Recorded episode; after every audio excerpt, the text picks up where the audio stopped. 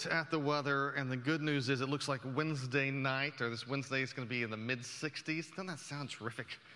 Uh, and uh, I, just wanna, I want to invite you uh, to our Wednesday night dinner and class following and tell you a little bit about it. We've been uh, studying invisible realities on Wednesday night. We started this, this last week. Jim spoke on angels, and uh, as, as the joke goes, Jim gets to do angels in heaven, and I get to do demons in hell, and just kind of seemed natural uh, division of power to us good cop, bad cop. Um, and so this week I have the uh, arduous uh, task of speaking about uh, demons, which is just a it's, it's interesting thing. You know, I think it was both um, R.C. Sproul and C.S. Lewis had, had taken time to, to write books about demons. And both of them said that somewhere in the midst of that, that they, they kind of felt a great oppression or a darkness when they worked through that. So I started working this week on demons, and I was like, what?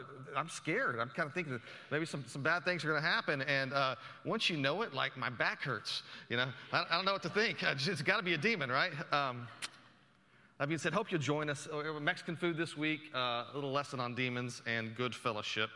Uh, this morning, I want to invite you to gather around the Word of God. Uh, today, we find ourselves in the 18th chapter of Matthew.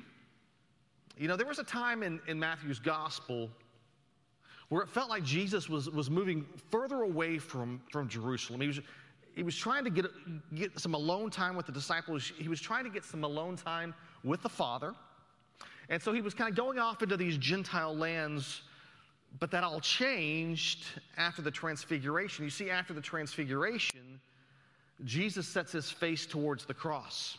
And he keeps, he keeps over and over again telling the disciples that, uh, that he must go to Jerusalem, that he must suffer at the hands of the religious leaders there, and that he must die, and that on the third day he must be resurrected. And so, um, as we move through Matthew 18, I think I just want you to be cognizant that, that Jesus is moving towards Jerusalem, that he's moving towards the cross.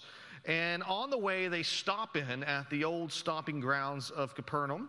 And Capernaum is where Peter's house is. It's where Jesus lived for the majority of his public ministry. And so we believe that the entirety of Matthew 18 happens probably in the home of Peter there. And uh, at the beginning of Matthew 18, the, the disciples are kind of caught having a sort of debate. And if you remember the extent of the debate from talking last week, uh, it's, it's, Mark's gospel that has the disciples kind of on the way to this house and they're, they're fighting about who's the greatest in the kingdom. And so they show up at the home and Jesus says, Hey, what were you guys talking about? And they have to kind of confess their sins. We were talking about who's the greatest. And, um, and, and so Jesus begins his teaching and correcting to that kind of arrogance of, of, of, that fighting and arguing about over who's the greatest. And he uses an illustration. Do you remember the illustration? Because it's going to be used all throughout 18. It's, he invites a little child over to him, and he says to the disciples, Unless you have humility like this little child, you're never going to even enter the kingdom, much less be the greatest. Um, but then uh, Jesus kind of transitioned from that last week. We saw into how we should treat, and he, he's holding the kid, little ones such as this child. And, and the child began to represent for us God's people. We kind of looked at, at that like um, this idea that the, the, the child is representing the children of God. John 1 12 says this But to all who receive him, who believe in his name, he gave the right to become what? Children of, of God. That's like, it's, it's the most common way that Christians are referred to in Scripture children of God. Romans 8 14. For all who are led by the Spirit are sons of God. And so when this, when this kid's brought in, it's very clearly that he's talking about Christians. He's talking about uh, those who are God's people. When you are born again, you are a child of God. It has to do with trusting the Father like a child, it has to do with humility. It, it also has to do with fragility. Think about how, how, how fragile and helpless and dependent we are upon the Father. And Jesus is talking to these arrogant disciples who are fighting about the greatest, and he tells them, Whoever, he's holding the kid, he says, Whoever causes one of the least of these little ones, or one of these little ones who believe in me to sin, it would be better for them to have a great stone tied around their neck and be drowned in the depths of the sea. Do you remember that from last week? And Jesus says to the disciples, you got to do whatever you have to do, man. You, you have to take it seriously. If it's your eye that's causing you to sin, tear it out. If it's your hand or your foot, cut it off. Because it's better to have one eye than to have two eyes and be thrown into the fire of hell. And so, just on, so that we're on the same page here, Jesus is commanding his disciples first to be humble, and second, he's warning about causing other Christians to sin. He's, he's talking about how we treat one another. And, and he says that the repercussions for causing another Christian or one of his children to sin is being drowned in the abyss or being thrown into the fires of hell. Neither one of those are really good illustrations for us, by the way. And so we pick up the conversation from there today. My suggestion is this, okay? So, so last week, Jesus was teaching his disciple, disciples about how to treat other believers, other children like this. And this week, we're going to watch as Jesus tells his disciples how to, instead of how to treat them, how to think about other believers. And so maybe for you, what you should be looking for today is clarity on how God wants you to think about other Christians. And so what's really interesting, I, I kind of I think we should talk about this. Because some of you might be saying, Tyson, are you saying that we should have different standards for how we treat and think about Christians versus how we treat and think about non Christians? Have you ever thought about that before? Are we supposed to treat fellow Christians better than we treat anyone else in the world? Well, here's what I know, okay? I, know that a lot of people want to believe that every, everyone in the world is a child of God. And so when they come to this scripture, they want to interpret it that way. Uh, but that's not what the Bible says, is it? Refer back to the first verse we looked at this morning, first, or excuse me, John 1 12. Who are children of God? Look what he says. But to all who receive him, who believe in his name, he gave the right to become children of God. Not everyone who's ever created, not everyone who's ever born is a child of God. Those who receive him and believe in his name are. I know that the standards that Jesus is giving here are to apply to children of God. I also know that, that if you think about Scripture, Jesus goes to great lengths to show that the Christian's supposed to love his neighbor, right? And, and, and when, when Jesus talks about loving your neighbor, he's pretty inclusive with that term. Remember, he's using the idea of the Samaritan, this foreigner, definitely a non believer, as an example. And, um, and he, and he, praises that, that good Samaritan for acting like a neighbor. So, so here's the best text I can find to summarize how you treat Christians versus how you treat your neighbors. Look at Galatians 6:10. This will be instructive for us today. It says this So then, as we have opportunity, let us do good to everyone, and especially to those who are in the household of faith. It's, really interesting. It's, it's you be good to everybody, and, and let that neighbor thing be pretty broad.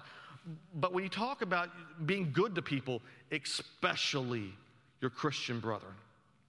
As we prepare to hear the text this morning, I, I want to give you my hypothesis. My hypothesis of, of, this text is that this is Jesus telling the disciples how they're to think about God's children. If they think about God's children, if you think about other believers like this, then it will inevitably lead you to treat them well. So um, let's read together this morning. We're going to be in Matthew 18, only uh, a few short verses, 10 through 14. So I invite you to stand if you're able.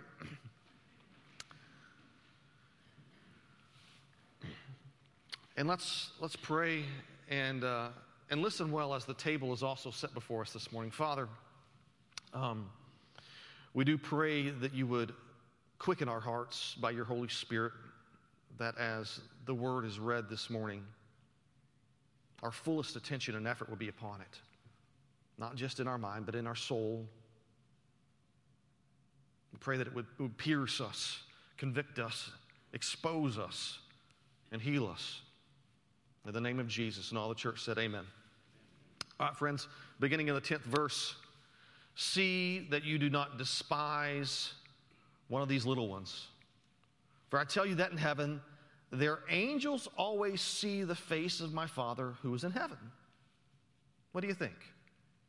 If a man has a hundred sheep and one of them has gone astray, does he not leave the 99 on the mountain and go in search of the one that went astray? And if he finds it, truly I say to you, he rejoices over it more than over the 99 who never went astray. So it's not the will of my Father who's in heaven that one of these little ones should perish. Church, the grass may wither and the flowers may fade, but the word of our Lord will stand forever. And this is the word of our Lord. Thanks be to God. Please be seated.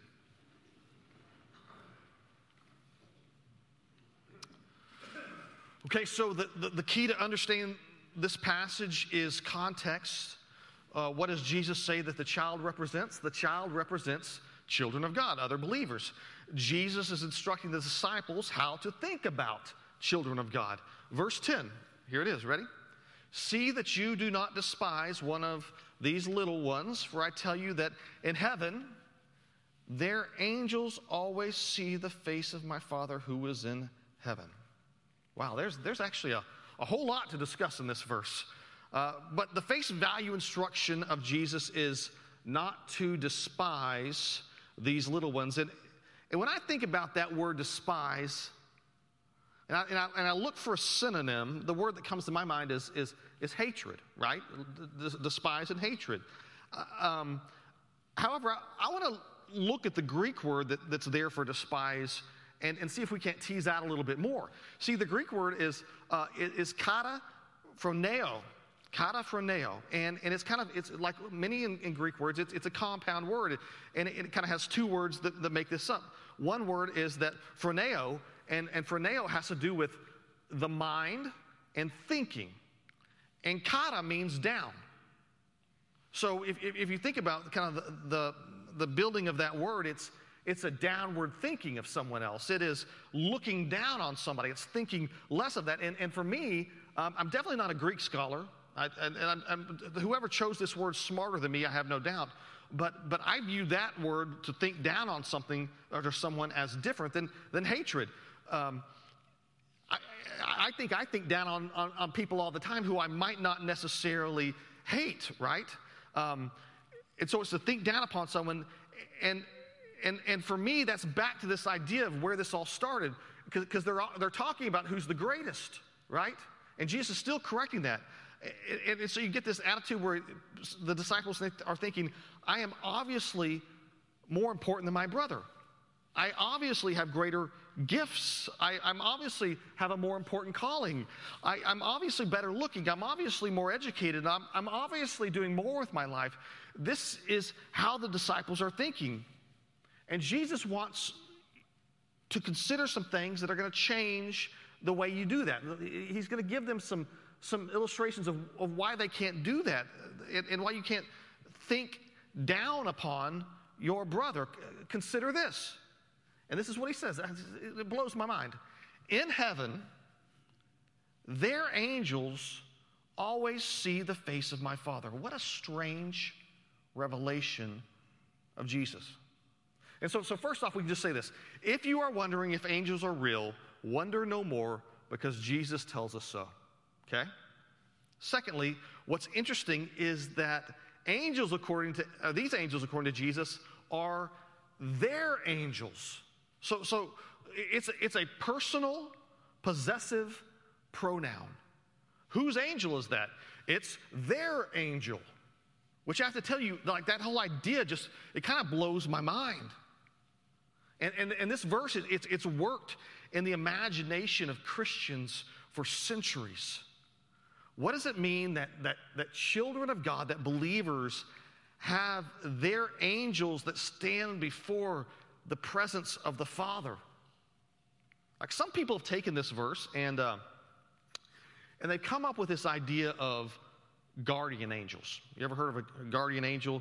Uh, the idea is that, is that everyone has an angel who is focused on them and their protection. And listen, some people have gotten confused over the, over the centuries by the illustration of the child, right? And they've mistakenly thought that Jesus is saying that all little children have guardian angels because they don't understand the greater symbolism of what Jesus is doing with the child because they haven't done the work that, that you and I have done over the last few weeks. We recognize that this child is a placeholder for Christians. Let me say this about angels, real quick, okay? Um, The author of Hebrews says this about angels. So just it's really great. Hebrews 1:14. Are they not all, he's talking about angels here, are they not all ministering spirits sent out to serve for the sake of those who are to inherit salvation? So all angels are ministering spirits sent out to serve for the sake of those who are to inherit salvation. Who are those that are going to inherit salvation? Well, it's, it's the children of God, right? What's the role of angels towards them? They're ministering towards them. They, are serving uh, f- for their sake. Listen, your angel does not serve you. If, you know, that's not how it goes. They're, they're serving God, but they do so for your sake.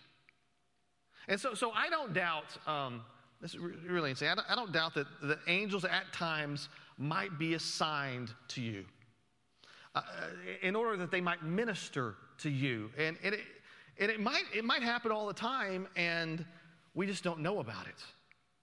But, but I would think that something that you should know also is at the same time, the same could be said about demons. But still, I, I don't really think this is exactly the point that the text is making, okay? In this verse, Jesus doesn't seem to be describing angels that are protecting us in the earthly realm. That's not what's being described, is it? Uh, what's being described is angels in the heavenly realm in the presence of the Father. Uh, now, they're, they're attributed to us, but they're, they're in the presence of the Father. So, so here's how that conversation might work, right? Jesus says, before you think down upon another Christian, consider the fact that their angel is in the presence of the Father. Do you really want to be someone who's looking down on someone who has an angel in the presence of the Father? And so Jesus, he's, he's sharing, just as we are on Wednesday nights, just much more masterfully, these invisible realities that the disciples could not see. And, and, and those invisible realities should change how they view and value the other person. Now, if I was to instruct you uh, to turn in your Bible from verse 10 here and, and go ahead and look at the next verse, verse 11 with me, some of you would, would turn to your Bibles and you would find verse 11. But most of you will turn to your Bibles and most of you will not find verse 11. Uh, if, you, if you read the ESV like I do and like many of us do here, or the NIV, verse 11 will not appear. But if you read the, the King James or the New King James, uh, you're, you're going to certainly find verse 11. And, and I need to do some work to explain why it appears in some Bibles and why it does not appear in others. Um, one of the things that, that, continues to happen is that uh, we do archaeology, and biblical scholars continue to collect and they continue to catalog manuscripts. Uh, manuscripts are, are ancient copies of the Word of God, and sometimes they're on papyrus, sometimes they're on pieces of clay, sometimes they're on scrolls, and they collect them, and then people do the great work of dating them and storing them and protecting them. One of the, I, I can remember when I was at Princeton, one of the things they were doing is they were updating the library and spending like $20 million on a new library, and you go like, well, how wasteful to spend $20 million on a new library just to store books. Well, the truth is, not only did they store books, but they stored a lot of manuscripts and they cared for them. And you can imagine someone with rubber gloves and, and they're dusting off something and they're, they're keeping things in airtight things so that they don't fade away and, and, and fall apart. Uh, and, and what's amazing is when they, they compare all these manuscripts written over thousands and thousands of years, all those manuscripts are 99.999% unchanging. There's no differences in them. The consistency through the ages, it's just amazing. And that was, that was also, by the way, that, that was what was so cool about the Dead Sea Scrolls.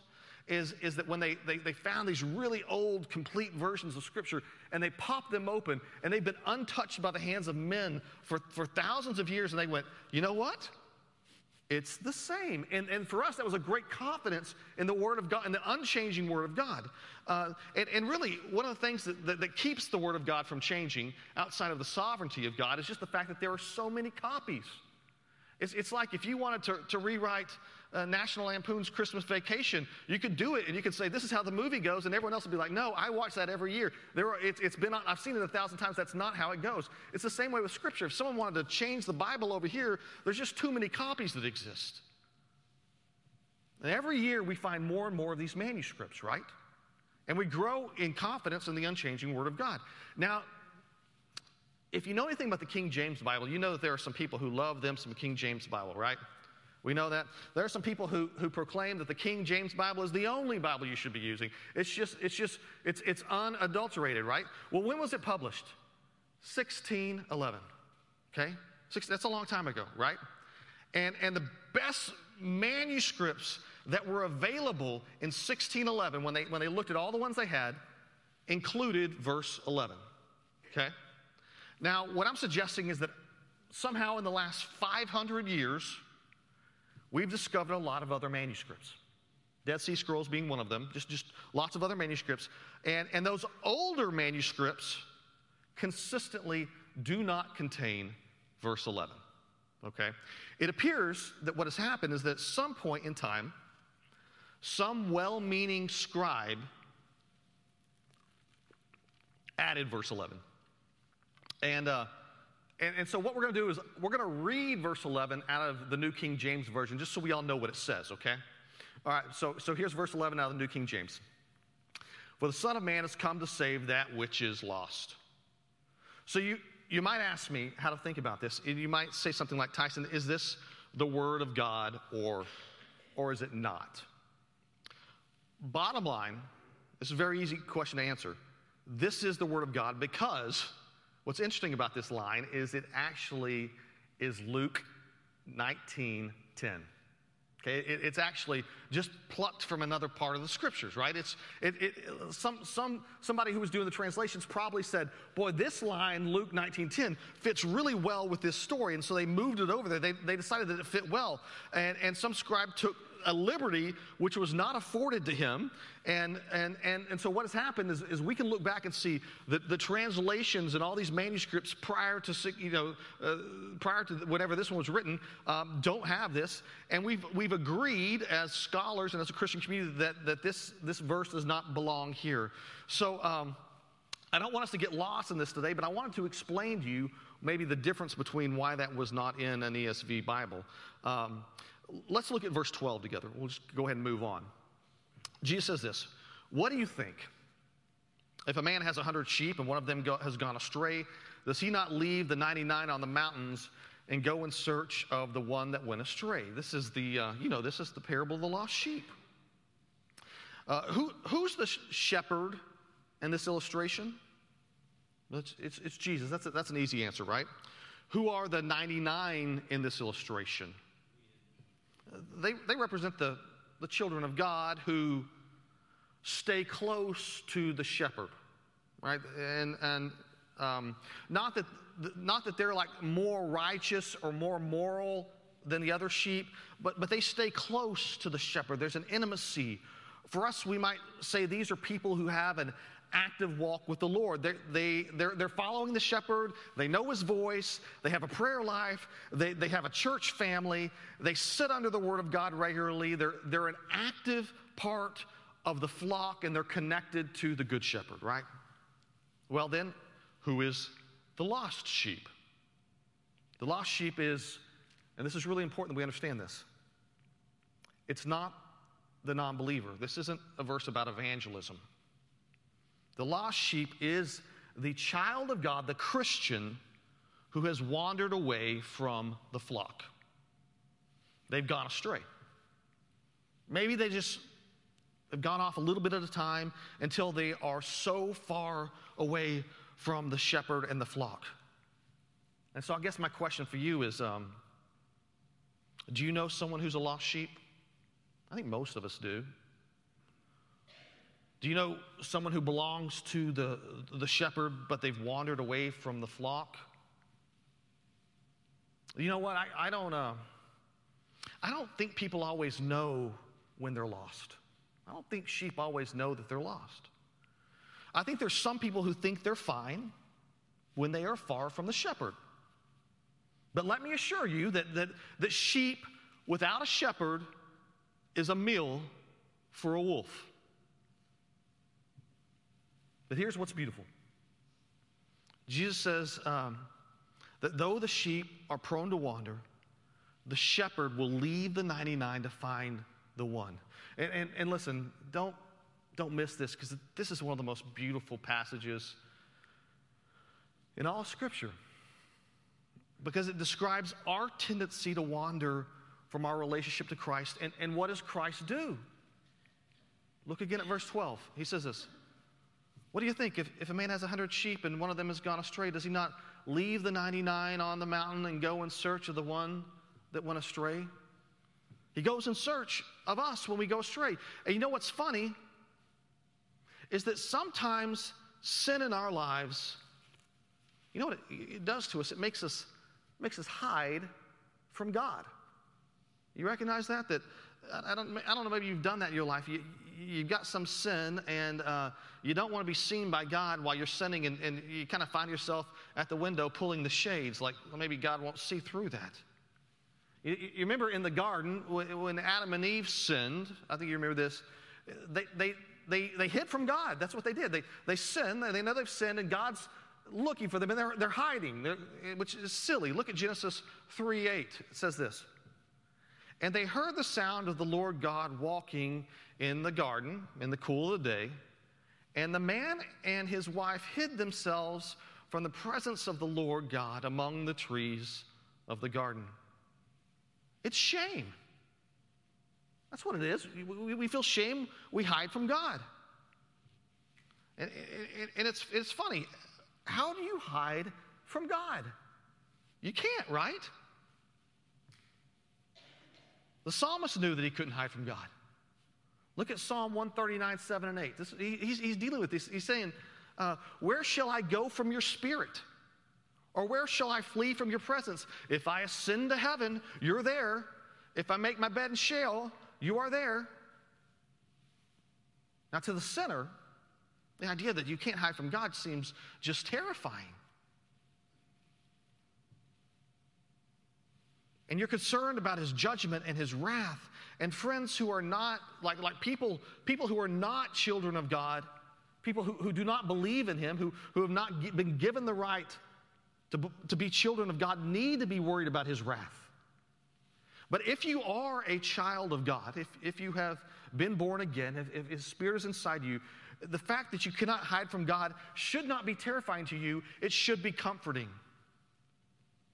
because you understand that, that, that, Jesus is the good shepherd and he searches for us when we wander and he always finds us.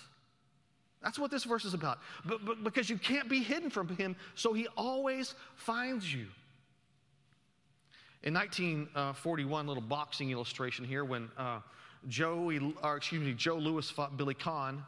Like Billy Conn was, was known to be a, uh, quick in the ring. He had fast feet, and, and Joe Louis was known, you know, longtime heavyweight champion, was known to be just a monster. Joe Louis would put you to sleep with one punch. And Billy Conn got in the ring with him, and he, he just kept moving so fast. And do you remember the famous Joe Louis line? He said, You can run, but you can't hide. So it is with the sheep of the shepherd. We can run, but we can't really hide from him. Verse 13 says this And if he finds us, truly I say to you, he rejoices over it more than over the 99 who never went astray. Jesus rejoices when his lost sheep are found. I, don't, I don't think the point is to get lost in the figure of speech. There's a figure of speech that says, uh, more than the 99 who ever wandered, right? Or wandered, excuse me. And I, and I think that's just a figure of speech. I think you need to to be recentered on the context to maybe understand why he might say it that way. The context is arrogant disciples. They're arguing over who's the greatest. And Jesus says here, he's talking about how they should think about children of God. Not only do the angels, their angels sit in the presence of the Father, but, but if they did happen to wander, guys, if, if one of my little ones happened to wander, I would chase after them.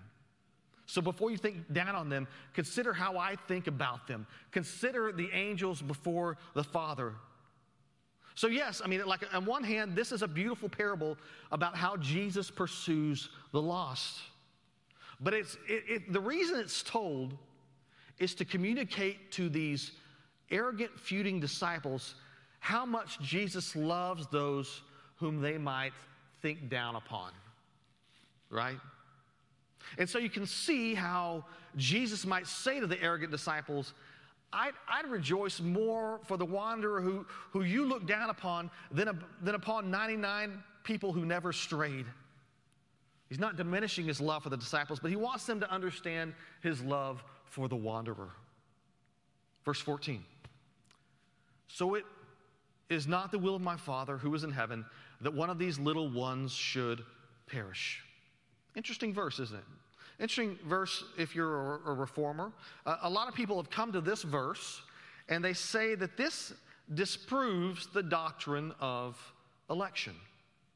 The, the doctrine of, of election is something like this. It says something along the lines of that before the foundation of, of time, uh, God elected some to be his children. And one of the clearest places we find the doctrine of election is in Ephesians 1 4 through 5. Just, we'll just read it together. Ready? Even as he chose us in him before the foundations of the world. So, when did God do the choosing? It's before creation, right? It's before the foundations of the world, that we should be holy and blameless before Him. In love, He what? He predestined us for adoption to Himself as sons through Jesus Christ, according to the purpose of His will. So, so just recap before the foundations of the world, He chose us that we might be blameless. He predestined us for adoption as His children and, and so some people will come to verse 14 and say, there can't be election because verse 14 says that it's, it's, it's, it's not the will of the Father that anyone would perish. But that's not exactly what it says, is it? Look at it again. Verse 14. So it's not the will of my Father who's in heaven that one of these little ones should perish. Jesus holding the child in his lap. The child is the placeholder for what? Children of God. Christians, believers, those who have been born again, those who have been, by the way, predestined for adoption to Him through Jesus Christ. Let me summarize all the work we've done today.